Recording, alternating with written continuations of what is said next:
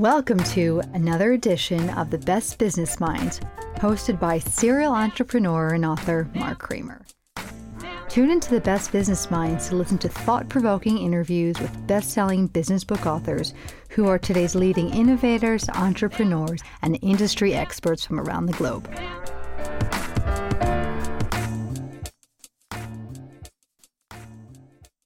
Welcome to another edition of The Best Business Minds, where we interview business leaders and academics that write thought-provoking books. I'm Mark Kramer, a serial entrepreneur who consults with family businesses and entrepreneurs. This is our 115th show, and today's guest is speaking to us from Florence, Italy. It's Donato Tramuto, author of Double Bottom Line. Did I do a good job with your name? Close enough, Mark. Well, I'm thrilled to have you here. So let's start off with you telling us about your professional background. First of all, thank you very much for hosting this today. I've been in healthcare for over 40 years. I started several healthcare companies, and my last stint was CEO of a public company and a program that is well known in the United States, a program called Silver Sneakers. However, I've also have launched two books, the most recent book that you have referenced here today, and two not-for-profit foundations over the last 20 years. So I consider myself not just a business person, I consider myself a healthcare activist and philanthropist as well. That's great. And why did you write this book? It's a great question. We're living in unprecedented times. Never before in our lifetime have we seen such widespread disruption and major shifts in how we work.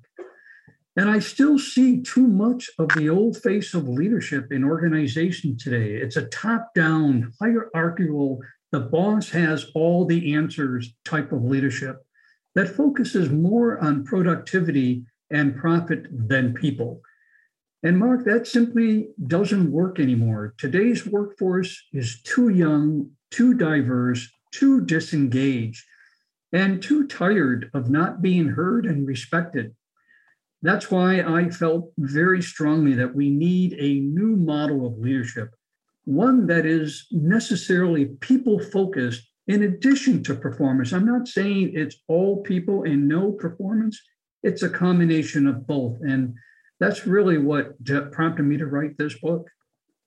I have to tell you, I think your book was spot on, especially as I talk to my daughters. And today's worker, especially now that they have options, when we were kids, our options were just regional, whatever our car would take us to. Now their options are unlimited around the globe. And if you're, as a leader, not treating them well, they can go somewhere else pretty quickly if they're talented, right? Well, and just to comment on that, as you know, we have witnessed a widespread exodus from the workforce, and they're calling it the Great Resignation. And Mark, I'm not sure that's the right term. I think it should be termed the Great Reflection. People are reflecting on their lives. They're reevaluating their priorities.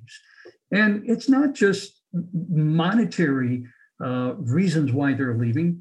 They were leaving for many other reasons. And, quite frankly, what we found in our research, it's the passion. They want to feel like they belong. And so this is why I call the Great Reflection, not the Great Resignation. And you were on the board of the Robert F. Kennedy Human Rights Foundation. What's that, and how does that foundation make a difference? Why did you even get involved with it? Well, first of all, I'm honored to be a part of it and honored to be not only on the board in the U.S., I'm on the board here in Italy. The reason why I'm in Florence right now is we have a board meeting and our annual gala. I think that one of the aspects of the RFK is its focus on human rights and the focus on the correction of so much bullying that's going on, not only in our schools, but in society. I am very touched because Robert Kennedy was one of my heroes. And I don't know if you know my story. I lost most of my hearing at the age of 8. And for 10 years, I was literally without any hearing. And I was bullied and made fun of, and I failed the fifth grade. And hence, the reason why I think my whole life has been focused on trying to be a more compassionate leader. And certainly what we know about Robert F. Kennedy is that he transformed his life amidst such great adversity and great loss. And I admire that. And I think that's the unique quality of a compassionate leader, is how they're able to transform their lives. And so the Robert F. Kennedy Center is working with so many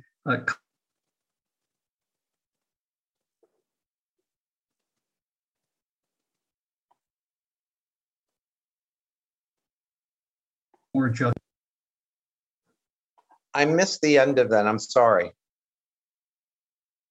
The last part of that is that the Robert F. Kennedy Human Rights is really fulfilling Robert Kennedy's commitment and promise to make the world a more fair and just place. How did losing your hearing change you, not just as a kid, but ongoing? Well, it's a great question. I was recently interviewed by an organization that asked me which event change your life forever. And I have to tell you that the loss of my hearing changed my life remarkably. Yes, it was very painful. And yes, I had moments where, quite frankly, I would have, traded the, position that my twin brother had. My twin brother was able to academically excel, and, he was very athletic, and I always kid around, the only athletic ability I had is I jumped to conclusions. Because of my hearing loss, I could not be involved in sports. However, what it taught me was the value of understanding the pain that other people experience. And I think the only way you can inspire to being a compassionate leader is to really experience the pain yourself. And so it made me more conscious of the challenges that individuals are facing, both in their personal and professional lives. And it made me a tad more kinder to other people. It also made me an activist, that I was able to, thanks to my parents, I was able to have access to some of the best healthcare procedures. That's not the case for all people. And I think it's why I entered into the healthcare arena, because I believe that healthcare is a basic right for every single person. And I should not be able to have access to healthcare just because of my zip code. And so I think a lot of really good things came out of that, that experience.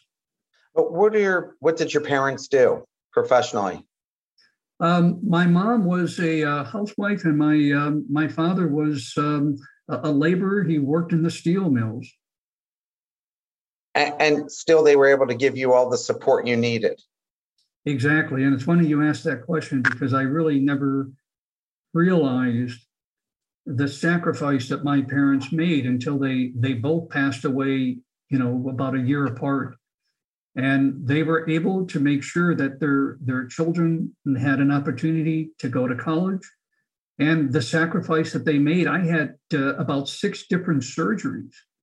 And my parents had to drive me about an hour and a half away from where we lived. And there were times when my mother had to stay with me at the hospital for, several weeks. And so I never realized until they passed away, the sacrifice that they made for their 7 children.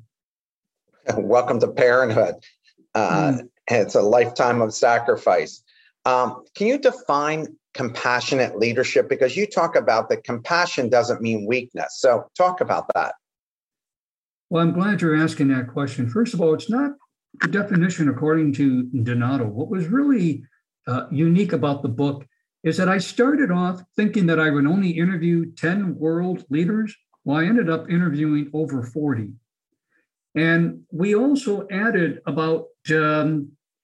I'm going to say about 4 months into the writing of the book, we added another aspect, and that was to conduct a survey of 1,500 individuals in the United States. Where I'm going with this is that we had incredible data from the 41 global leaders that we interviewed and the 1,500 people that we surveyed. And the definition that came out of that project is compassionate leadership is empathy in action. You can't have one without the other. And I think that that was a very validating definition for me, because it allowed me to look back at my life and ask the question, did I really practice compassionate leadership? And I was very happy that the majority of the time I did. All right. Are you a devout Catholic as well? And does your faith affect you? Very interesting question. You know, I spent 7 years studying for the Roman Catholic priesthood. And a lot of people ask me why I left, and I tell them I didn't want to work on Saturday and Sundays. Now I work every single day. I do think faith plays a role. There's no question about it. I am a very faith-driven person. However, I've met a lot of people, you know, in this, you know, research for the book that didn't necessarily, you know, have faith as their primary objective. And so I don't think for anyone who's listening to this that, you know, you have to be religious to be compassionate. I don't think that is necessary. I think you have to have an understanding of pain, and you have to be willing to listen to the pain of other people. And that is a skill you can develop. In the book, you mentioned Presidents Lincoln and Roosevelt, and they were first to come to mind to me as well as compassionate leaders. What did they do, and what made them considered to be that? Well, I think when you study their lives, I mean, look at Lincoln. You know, Lincoln suffered how many nervous breakdowns? You know, he never landed an elected position until he, you know, was elected to the office of president. Look at Roosevelt and the suffering that he endured and the physical handicap that he had. And I think that when you compare this to what's going on the world stage today, when you look at Ukraine right now and you look at innocent children who are losing their lives because we're bombing, you know, hospitals being bombed, and you look at the leadership there and the ability for that individual to align with understanding the pain of his people versus the aggressor who has gone into that country, who's failing to use empathy. And by the way, in our research, if you lack empathy, then you lack the ability to change your viewpoint. Empathy allows you to understand the perspective of the other person and to change your viewpoint. And it's very interesting to study Lincoln and to study Roosevelt. And, you know, I always say Bobby Kennedy did not start out as a civil rights leader, but he died a civil rights leader because he took the time to understand what was happening, you know, in Mississippi, what was happening across the world. And so I think when you have this incredible sense of feeling pain, then you really do have an enormous ability to modify your perspective and your approach. And I think that's what Lincoln and Roosevelt. You have to be open-minded, right? And be willing to change your position to be empathetic. Absolutely. Absolutely. And by the way, I've had to change my position many, many times, both in my personal life and my professional life. You know, you mentioned my hearing loss, but one of the most significant losses in my life was on 9/11. And I know that impacted the entire world, but for myself and my partner, two of our friends and their 3-year-old had been staying with us at our home in Maine. And I was scheduled to be on United Flight 175 on September 11th. And because of a toothache, I changed my flight to go out the night before. Unfortunately, my two friends and their 3-year-old kept their flight on September 11th and lost their lives. They lost their lives when the second plane hit the South Tower. The reason why I share that story with you is my life changed on that day. I don't think I was as generous before 9/11. And from that event, we launched two not-for-profit foundations. And I could have had anger and hatred in my heart, and I think people would have probably been understanding of that. But rather than have hatred and anger, I channeled it into doing something good. And so you can change your perspective. You choose which direction you want to take. Do you want to go down the path where you're going to be bitter? Or do you want to go down the path where you can do good in the world? And And certainly you get more enjoyment by doing good. Well, maybe that's the failing right now of America, is the people on both sides are so locked into their view that they're not willing to listen to the other side and come to a compromise. Well, we're having versations. We're not having conversations. And I do devote an entire chapter on what I call reflective listening. We need to listen to understand. Let's not listen to react. You know, Yogi Berra, my favorite philosopher, once said, you don't want to make the wrong mistake. You're going to make mistakes in your conversations with people. However, if you take the time to truly listen, by the way, Mark, I think one of the problems we have today in our society is that we focus too much on what's different about us. I guarantee you, when you take the time to listen, to understand, you'll find out that the person you're talking to is also suffering from cancer like you are, or they may have lost a brother in a car accident the way I did. And before you know it, you find that common denominator, and you don't look at what separates you. We are looking too much today at what separates us. And I think we have to get back to having a conversation and get back to listening to one another. That would be a show unto itself. So let's talk about, many leaders talk about their focus on the double bottom line, but what percentage do you think really live up to it? What leaders do you view as fitting this description today? And you talk about them and have interviewed them in your book. So can you talk about that?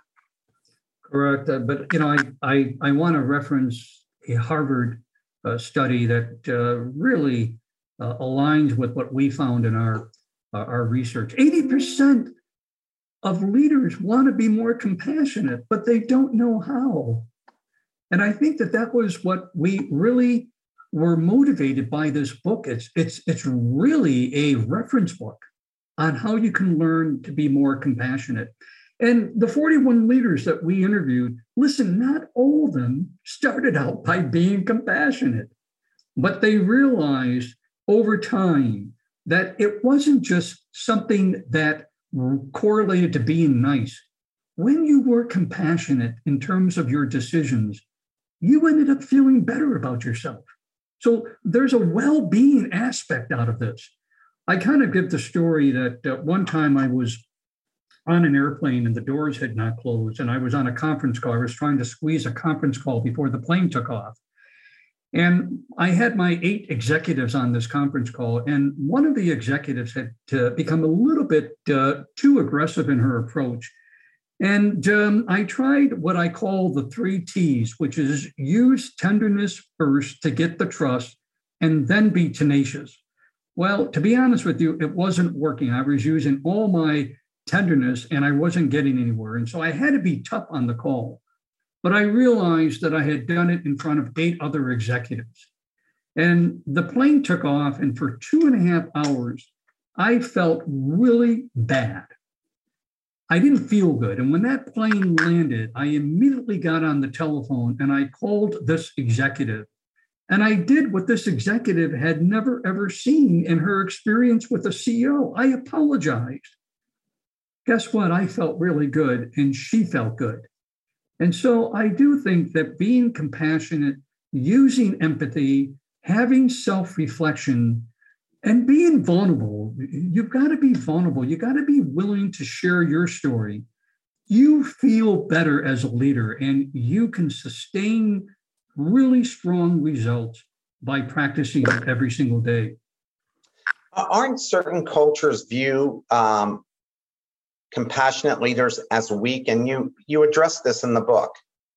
Well, for years, I was accused by my colleagues as being a weak leader, because quite frankly, when you mention compassionate leadership, immediately you jump into this notion, you're a nice guy. Well, nothing could be further from the truth. Compassionate leadership is not associated with being nice. You should always be nice and kind to one another. You can be tough. And I just shared with you one of the approaches that we recommend in the book, and that is practice the 3 T's. Start off with tenderness first, and then you get the trust. And then you can be tenacious. Too many leaders start off with tenacity, and then they go around with a pooper scooper. They've made all sorts of mistakes, and they've made all sorts of damaged relationships. And let me give you an example. When I became CEO for the first time of a public company, I had two divisions. One division was performing very well. The other division was not. Well, when you added it together, we were an unprofitable company on Wall Street. And Wall Street was pressuring me to make a decision. But you know what I did first, Mark? I went around and I met with more than 2,000 of the employees. It took me to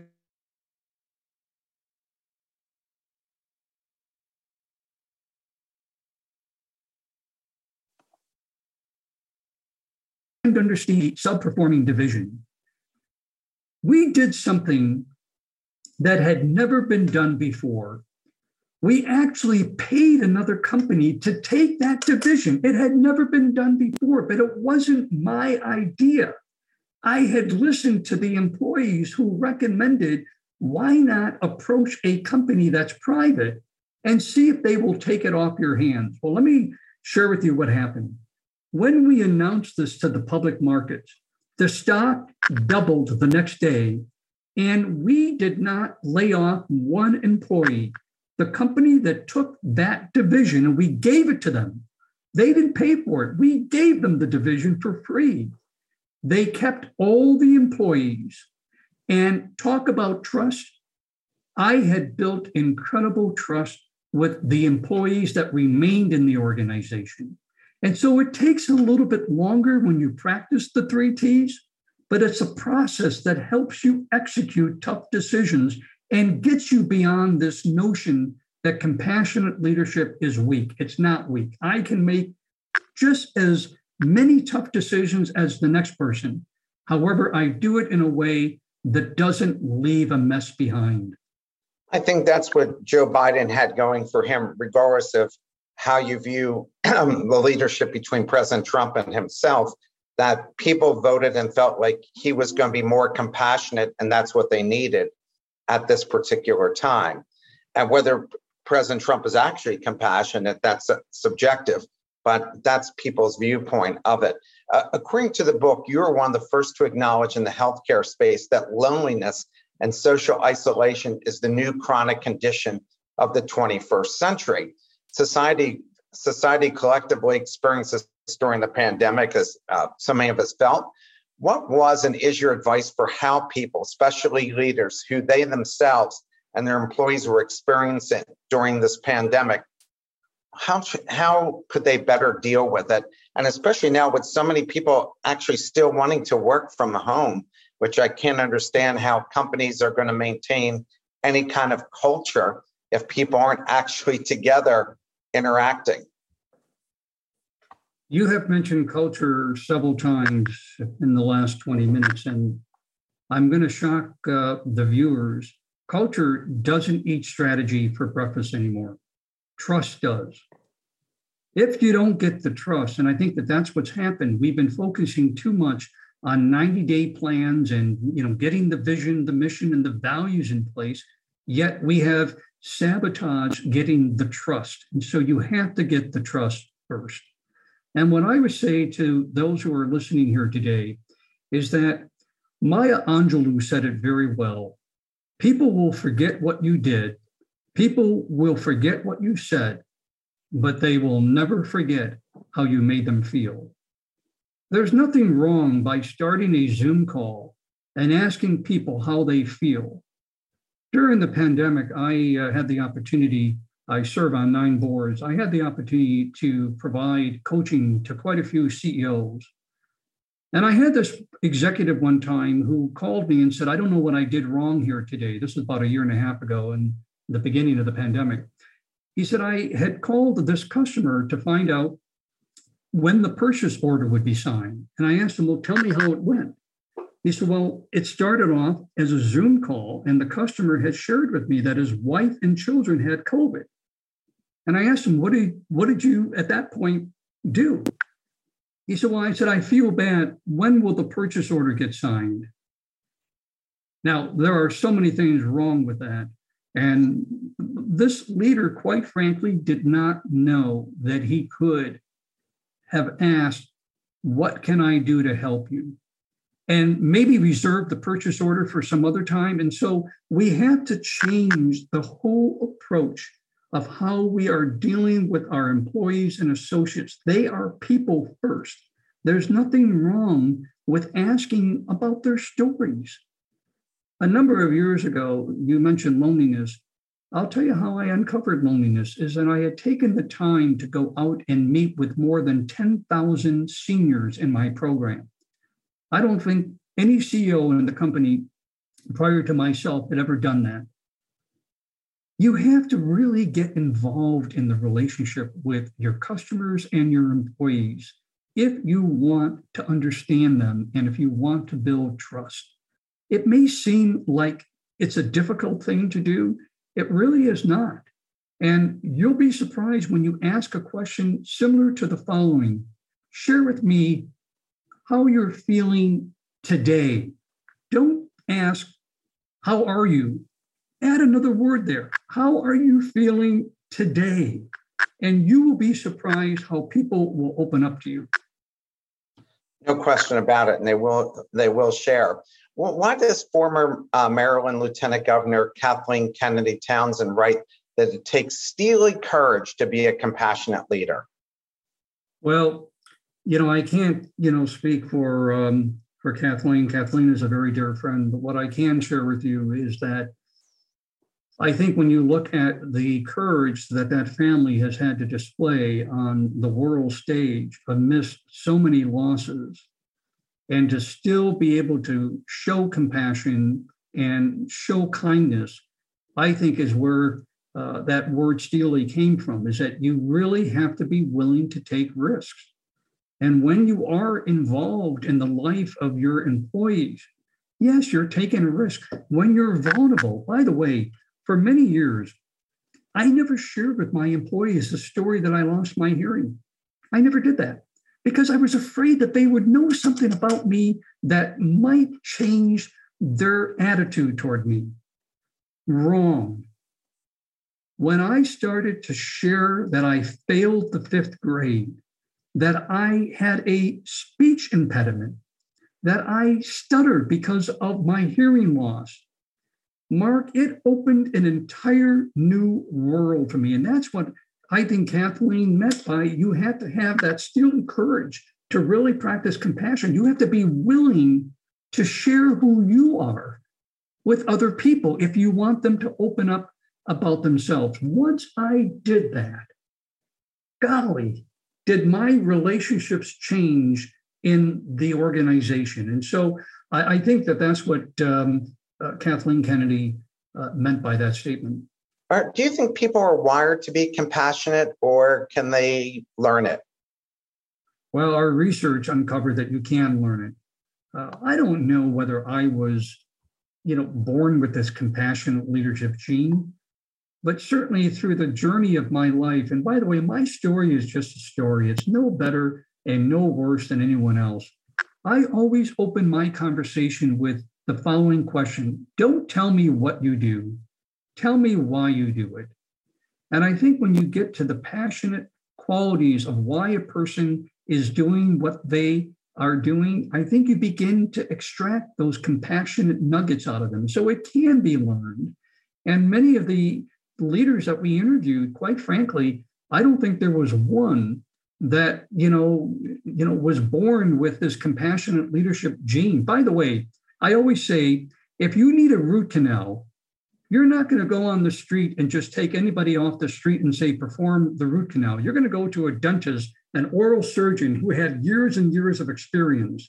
I am much more of a compassionate leader today than I was 40 years ago. And so it does evolve and it can be taught. It seems much of America, and we've talked about this already, and maybe the world has lost its sense of compassion. At what age should we teach people, and how should it be taught, and how often? Well, I'm so thrilled you're raising that question. By the way, if you go and look at the business curriculums, there is not a course on compassionate leadership. Last week, I was on the Dr. Radio Series 110 live talk, and we had a physician who was interviewing me. And, you know, quite frankly, even in the field of medicine, we don't teach about compassion. We don't teach our doctors to be able to ask questions that can connect to the individual's, you know, story. And so I would like to say that we should be teaching them, you know, when they're right out of, you know, the crib, we should be teaching them in a young age. And then we should continue it with formal training. I am so thrilled right now. We have a university that we are working with that's going to convert the book into an executive leadership curriculum. Music to my hearing aids. How wonderful. How wonderful that we have a major university stepping up and basically acknowledging we don't teach this in the academic business schools. And we have two other colleges that are right in the back wings of doing the same thing. So let's start earlier in the household. Let's start with our political leaders. Let's start with our business schools and our high schools and help young people understand what the key ingredients are to leading with compassion. Are you ready yet to tell us who that school is? Not quite. We're in the process of finalizing the curriculum. And okay. Leaders need more skills today, as you point out in the book, than any other time in history. And I don't think there can be a doubt about that. They need to be good communicators, transparent, adaptable, understanding, supportive. It's exhausting, all the things you really need to do, but that's what you need to do to be a good person and a good partner with someone else. Are colleges and universities and leadership development focused organizations like the police, fire, military academies teaching this, and how could they do it better? Well, first of all, I want to make it crystal clear. This book is not just for business leaders. This book is for anyone who is in a leadership position, parents. You mentioned police force, political leaders. And by the way, the 41 cohort of leaders we interviewed represents America. We interviewed a 17-year-old young lad who started an organization during the pandemic to help seniors learn how to use social media. And so I think what we have to understand is that we have right now 5 generations in the workforce, 5 generations. And the Gen Zers and the millennials are soon going to represent greater than 65% of the entire workforce. And so I think as leaders, if I focus just on that constituent right now, we've got to get them ready for the future workforce. By the way, Mark, the average age of a CEO in America is 59 years old. By the way, that's the same average age of our political leaders in Washington, which means that they have been trained by those who went to school in the 60s and 70s. And so we've got to realize that what employees want today from their leaders is more work-life balance. They want flexibility to be out of the office. By the way, I just read this week, which is just really, I'm not going to mention the name, but I'm sure the viewers know who it is, but a major leader who's basically forcing the workers back into the office. That's not going to work anymore. That is absolutely not going to work. The employees today want their leaders to be authentic, and they want them to show that it's okay to be human. They want to belong to a community. They want to be something part of, you know, something that's bigger than what the product in that company might be offering. And they want their leaders to care about their well-being. And this is why, when I look at some organizations, Starbucks is a great example of it. I applaud what Howard Schultz is doing, his third stint, but he's going around and listening to the employees. He's not making any decisions right now. He is listening to the employees. And I think that we have to get back to the basics, and that is to understand what each one of our employees want in that organization. And that's where the trust gets built. So this is a question from the audience, the same question I asked you. The glasses, tell us the story about that, because I think some of us feel like we're losing our eyesight here. Well, you're not. And These glasses came from the Peggy Guggenheim Museum in Venice. I was very fortunate back in January as a result of the Robert F. Kennedy Center to have a private tour of the Peggy Guggenheim Museum. And these glasses are from there. You mentioned that the two most important skills that workers need to develop is creativity and compassion. Explain the creativity part.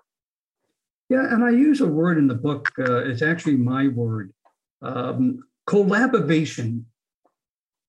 And what I mean by collaboration is that we still have to be innovative. You can't operate any, company or in any industry without having that innovative, creative spark. But quite frankly, what we're lacking right now is there is a low amount of collaborative IQ.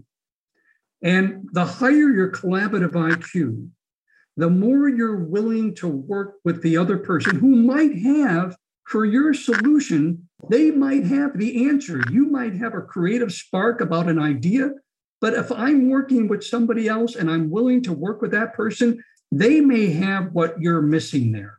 That's compassion. Compassionate leadership is understanding that you have to elevate your collaborative IQ. And if you're not going to elevate your collaborative IQ, quite frankly, I don't think we're going to get much done in solving some of the thorniest issues. I think the pandemic is a great example of what happened with the vaccines. People were working together. We had our government working with the pharmaceutical companies. We had our government investing in the pharmaceutical companies. They started to extract data from 15 years ago. And look what happened. We had a vaccine available in record time. That's a great example of collaboration. We still need independent creativity and innovation, and we need to combine that with a higher collaborative IQ. It's funny, many people don't know that the pandemic wasn't solved in 9 months. This has gone back 15 years. Where did leadership fall here that a good chunk of society doesn't believe in what the pharmaceutical companies are telling them, doesn't trust the science, a whole bunch of distrust in a lot of different levels. What could leadership do better to get those people to trust it, considering they all had shots when they were kids that have worked out quite well for them? Well, I think this is probably, another, special another show.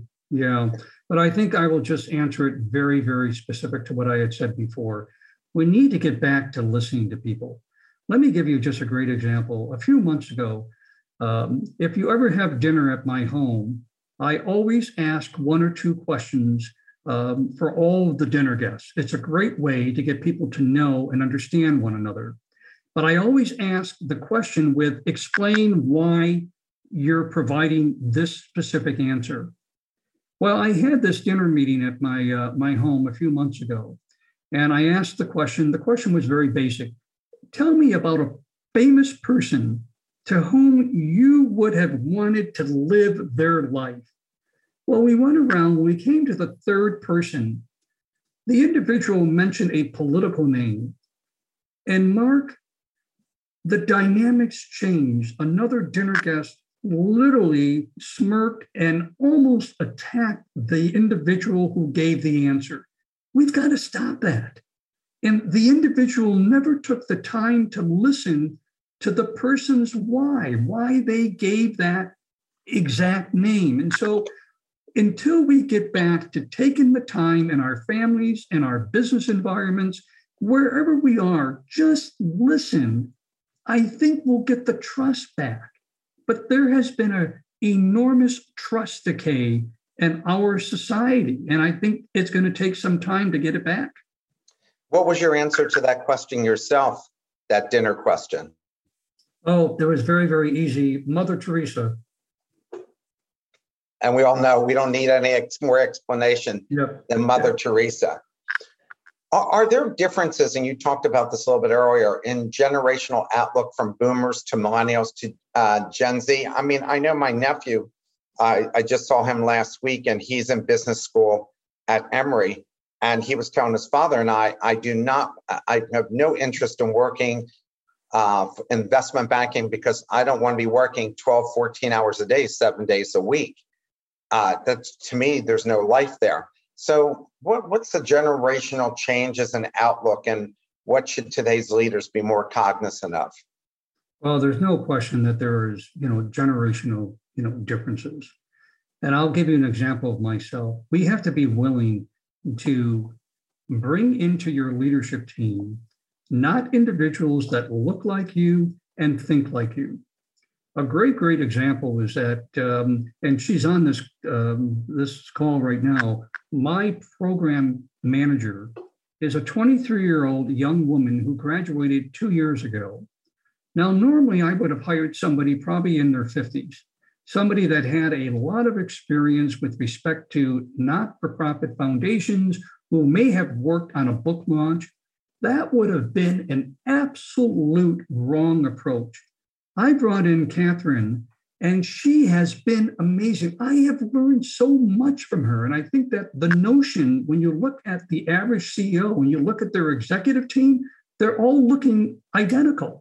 And we've got to be willing to diversify, not just in sexual and racial, facets, but also in age. Bring in younger people, bring in other generational aspects and insights. And until we do that, we are going to miss an enormous opportunity in how we develop the trust and the culture in the organization. I am so thrilled. Catherine has taught me so much, and we have to be willing. I'm 66 years old, and I have to be willing to listen to someone who's 23. And I am telling you, by doing that, I have shown empathy. I have shown an understanding that I don't have all the answers, and quite frankly, that I'm willing to listen to the insights of another person. By the way, I'll share with the audience a great example. One of our foundation laureates who joined a consultancy firm, the founder of that company, after 6 weeks, had asked this individual to work on a Saturday. And his response was, "I cannot. I'm hosting a bachelor's party for my friend." Do you know what the founder of that company said? "You are worthless. I am sorry that I hired you. This is a Friday night, and you're not worth what I'm paying you." Now, can you believe that's still going on? Well, he called me, and I said, "You only have one choice. You have to move on." And yeah. He left the company. But Mark, my parents would have said to me, "Don't you leave. That's a income. You can't leave." Today's generation, I applaud them. They will not tolerate that anymore. And there was nothing wrong with this employee saying that I can't do it. By the way, the punchline is he had shared with his boss that he would be willing to work on a Sunday, but that was not good enough for that boss. So we have got to understand that this generation will not accept that kind of approach, and I applaud them for not putting up with that. That CEO needs definitely to spend a little bit of time in therapy because typically when you lead like that, the smartest people leave and the people who have no option stay, and then the whole business goes south for you. One of the listeners said, if you could speak up more, that would be great. And Perfect. If you could type into chat where you got your cool glasses, they would love those glasses. I will do that. You mentioned that you studied to be a priest. Why did you abandon that? And what did you learn from your studies in the seminary? And how did that impact you as a leader? It's a very good question. I left because I felt quite frankly that I could do more outside of the church. And quite frankly, that has been the case. I felt that I could make a difference just as much, if not more, by being outside of that kind of a community. What I took away was how important community is. And for me, I have been so blessed by the friendships and the relationships that I have formed in my 40 plus years in business.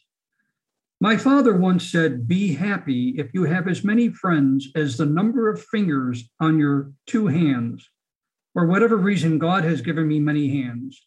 Everything that I have shared with you today has not been done on my own. It's been done with the relationships of so many people that I am incredibly grateful for. Case in point, the 41 world leaders that I interviewed, no one said no to me. There's a line, Mark, that I use in the book that I think is very, very powerful. You rent your title. You own your dignity. And what I learned from the years of studying to be a priest, that you don't need a title to make a difference. What you need is your sense of dignity, your sense of purpose, and your sense of who you are. And once you have that intact, you can accomplish almost anything. And that's what I have tried to do in my lifetime. Is there one right way to lead? Because we certainly have seen different ways based on the last few American presidents. The Ukrainian president, which I think he's been an incredibly stellar leader, even prior to what's happening now, and the Russian presidents. Well, I don't think you can lead without compassion. Yes, there are, several approaches that you can take from the leadership experts.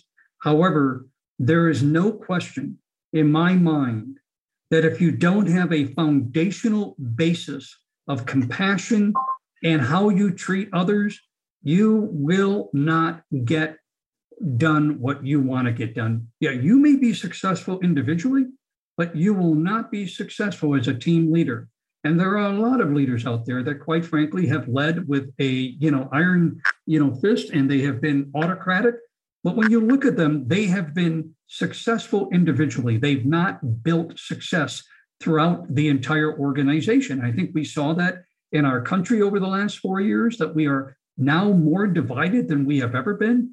I think when you look at Ukraine and you look at President Zelensky and you look at his compassionate approach and his reasonable understanding that his people come first, and you look at the other side, there's no comparison. And so I do believe that the common denominator to all of the different leadership approaches is you must start off with compassion first. Many organizations aren't led by dictators and bullies, and you already mentioned one of them with the guy who wanted to go to the bachelor party. Can those people be saved or improved, or do you just write them off?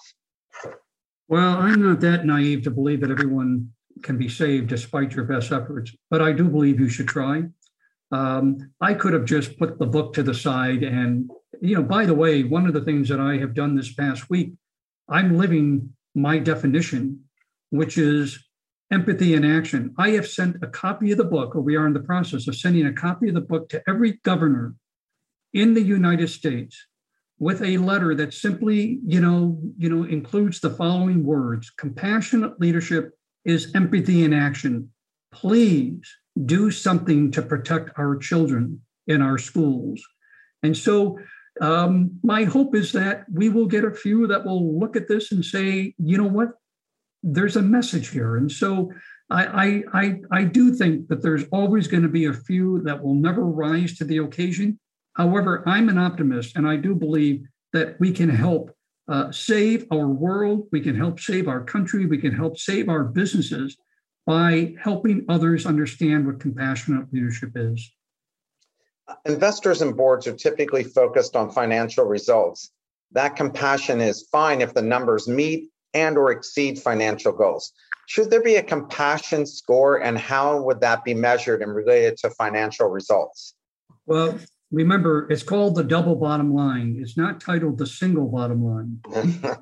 Okay. And I gave you the example of the, company that I had become CEO of. What I didn't share with you is within 1 year, we turned the company around to profitability after 7 years of not being profitable before my tenure. The employees never made a dollar of bonus in 7 years. The decision we made around compassionate leadership, the following year, we paid 200% of bonus. The second year, we paid 150%. So please don't take my message, out of context. You have to deliver the results. And from my experience, the results that I have been able to deliver have found its origin in leading with compassion. How should today's leaders be developed? And are universities doing enough to develop leaders in the right way? and or even our other institutions, military, police, fire. What should be the ingredients and the recipe for developing the right leaders who are also going to bring us together and not foment breaking us apart? Well, are you still there, Mark? I am. Let me say this.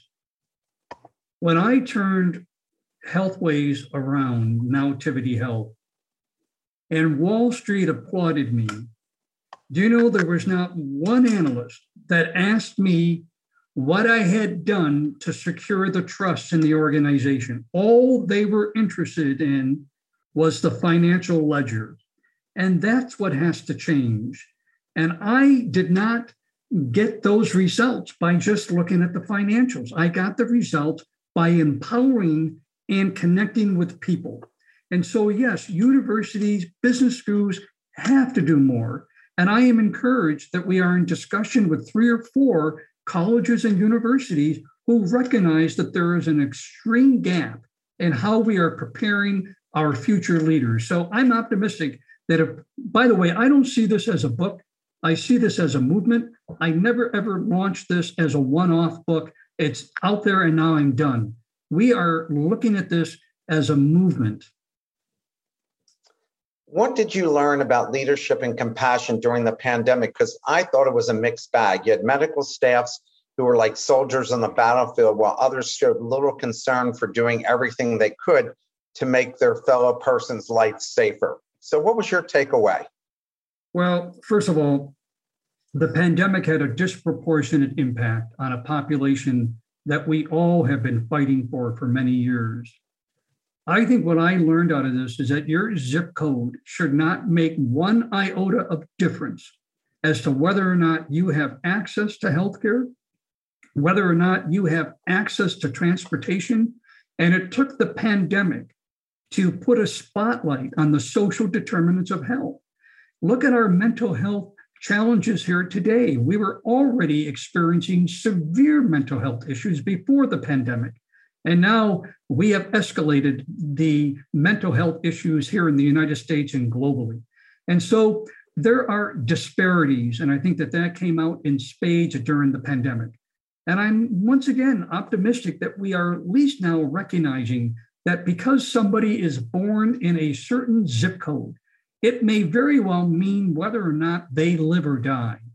And that has contributed to the inequities that I think, quite frankly, we have talked about for many years. I am much more optimistic now that we are looking to do something about it. You give a lot of examples of community compassion, but I think many communities in the U.S. and probably others around the world struggle with this. How could communities be more kind and inclusive and reduce social anxiety, such as the inner city and mass shootings that we've seen?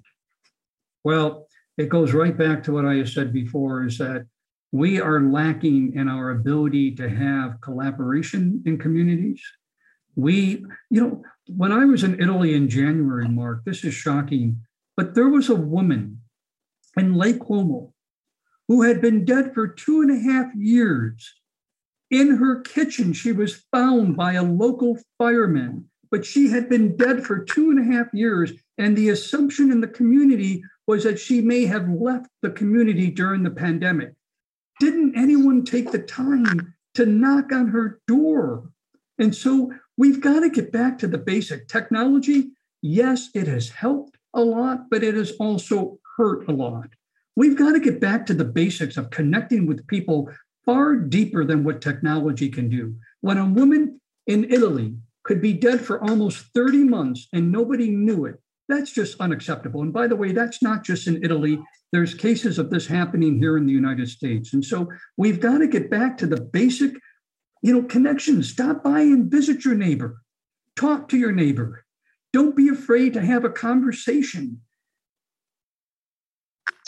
Here's my last question. You write at the end of the book about how, about understanding the younger generation. You've talked about this throughout today and their focus on work-life balance. How is this possible while we're trying to economically exceed the last generation when costs are rising and competition is greater now than any time in history? I mean, my kid, both of my kids live in LA. One is trying to buy a house, and a minimum priced house, which is not even particularly nice, is $1.2 million. Every time you look around, the numbers are just out of sight.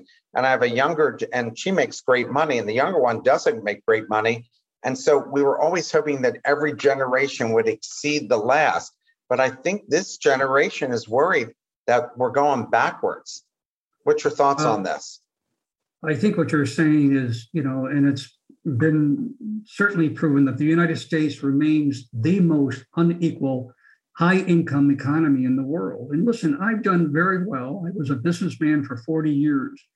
However, that doesn't, make it right that somebody else cannot afford a home, or, you know, they're taxed, you know, to the extent that it makes it difficult for them to buy groceries. And so I think there's got to be some policy changes. I don't think this can all happen just in businesses. I do think that we have to shift toward understanding that perhaps maybe there should not be these, you know, standard taxations or payroll taxes across all venues of our employees. Perhaps we shift taxes toward capital and away from labor to encourage workers that there is a promise that they can have a life better than their parents. The percent of Americans in the middle class has dropped since the 1970s, from 61% in 1971 to 51% in 2021. And so we've got to start looking at social mobility, the chance to move up the income ladder. And that's fallen in the United States.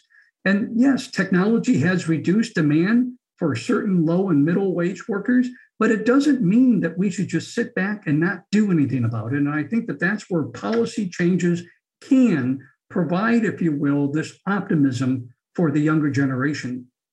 Don't you think it really starts at the top? I mean, when you and I were in our 20s in the 80s, the average CEO made 60 times the average worker, and they were even embarrassed that anybody knew that. Now that ranges from 300 to 3,000 times, depending on, you know, what you're looking at in terms of number, but nobody quotes less than 300. So that means they're making what 300 people are making. Well, and it's not only there, and I do agree with you, but it's also in our university, you know, system. Should we be promoting, if you will, curriculums and professions where you have a $200,000, you know, school loan debt, yet you know that it's going to be difficult to employ that individual in the future? And so it's not just at the employers, it's not just with the government. I think our educational systems have to change. I have to tell you, it was a great hour that we spent. I so enjoyed reading the book and listening to your commentary about what you've learned from interviewing these leaders and your own perspective about what it's going to take for society to be successful going forward, because it's going to require a lot of work. I think we're in a more dangerous time now than we've ever seen, and a time more now than that we're polarized as a group. So hopefully people are going to read this book, give this a lot of thought, and hopefully those 50 governors you get, some of them will actually read the book, especially the ones who really need to read the book.